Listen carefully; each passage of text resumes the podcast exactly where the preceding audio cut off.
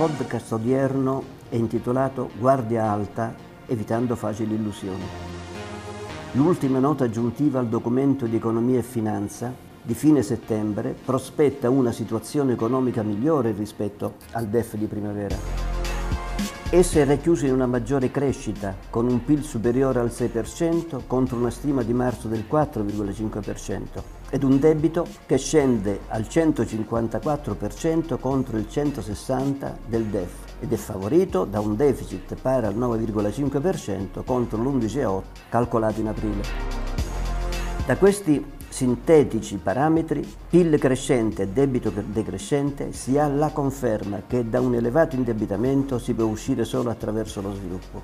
Pertanto sale l'incoraggiamento a proseguire con una politica espansiva fino al 2024, realizzando una dinamica del PIL in misura più contenuta ma sempre incoraggiante. 2022 più 4,7%, 2023 più 2,8%, 2024 più 1,9%, un calo del debito pubblico prossimo al 145% con un deficit che scenderebbe al 3,3% ed un tasso di disoccupazione che passerebbe dal 9,6 del 2021 al 7,7 del 2024. Tutto facile e già scritto? Assolutamente no considerando soprattutto le tensioni politiche che tendono ad accentuarsi dopo i risultati delle elezioni comunali di questi giorni ed in vista di quelle per il capo dello Stato nel febbraio 22 e delle politiche del 23. In detto contesto e con tali prospettive, i partiti ed i loro attivisti cercheranno di ritagliarsi spazi esistenziali con proposte, progetti e orientamenti che probabilmente mal si concilieranno con la compostezza e linearità programmatica del Presidente Draghi. Altresì è facile prevedere che assisteremo ad un esodo di parlamentari che, in barba ai partiti di appartenenza che li avevano fatti eleggere con progetti elettorali condivisi, si sposteranno su altri fronti alla ricerca di lidi più sicuri, almeno così loro sperano, in vista delle elezioni del 23 considerando anche il numero ridotto di seggi che ci saranno dopo il referendum promosso dai 5 Stelle. Tutto ciò ed altro, con il bagaglio di tensioni che si porta appresso, non potrà non toccare il mondo produttivo, che invece per le proprie strategie ha bisogno di certezze, con una prospettiva chiara attraverso l'attivazione di riforme e progetti previsti nel PNRR e che dovranno essere portati a compimento entro il 2026. In tale situazione, quantomeno fluida, non dobbiamo dimenticare il Covid che sta lì, che sembra sotto controllo ma pronta a riemergere se non si attua a livello mondiale una vasta campagna di vaccinazione sostenuta dai paesi più ricchi. E qui ancora una volta, con modestia da parte mia, una esortazione ai Novax di superare il loro assurdo credo. Credo da cui purtroppo a quel che si legge ne escono solo quando toccano direttamente, in ospedale, che li accoglie generosamente le conseguenze drammatiche dei loro assurdi ed incomprensibili comportamenti. È un vero peccato che esistano queste frange che, tra l'altro, facendosi strumentalizzare da orientamenti politici distruttivi del sistema, creano incertezze e tensioni. Malgrado tutto, l'Italia sembra sulla strada giusta, come confermato recentemente dal Fondo Monetario Internazionale e dall'ultimo rapporto di Confindustria.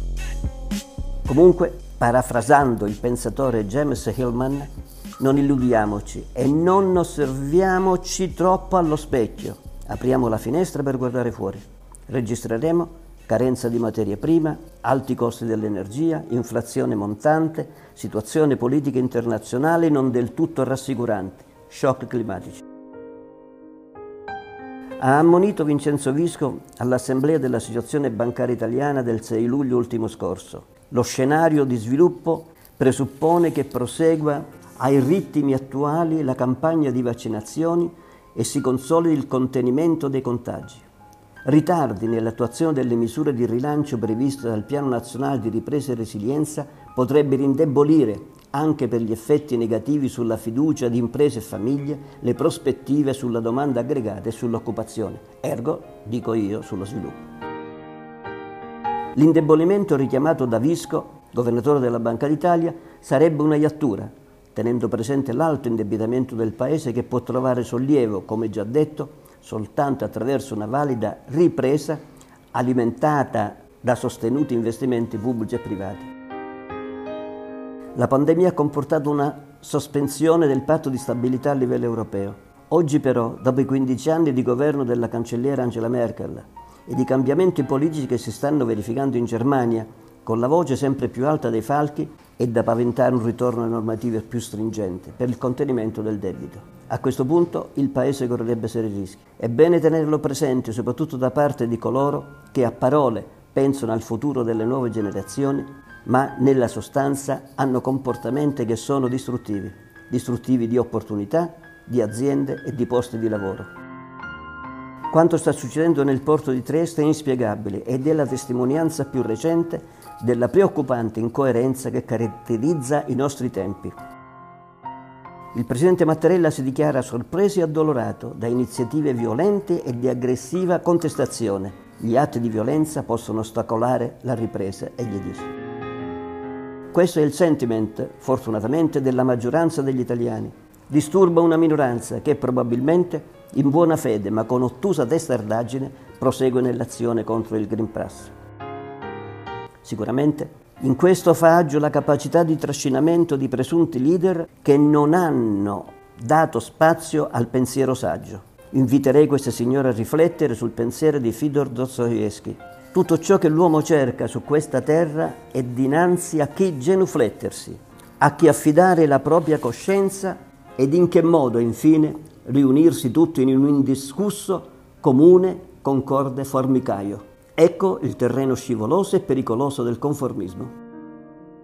Alla fine, un messaggio forte e chiaro alla classe politica, alla classe dirigente e al mondo civile. Si raccomanda senso di responsabilità ed illuminato giudizio per non essere tacciati di poca dignitosa accondiscendenza, di colpevole superficialità ed essere bollati implacabilmente dalla storia.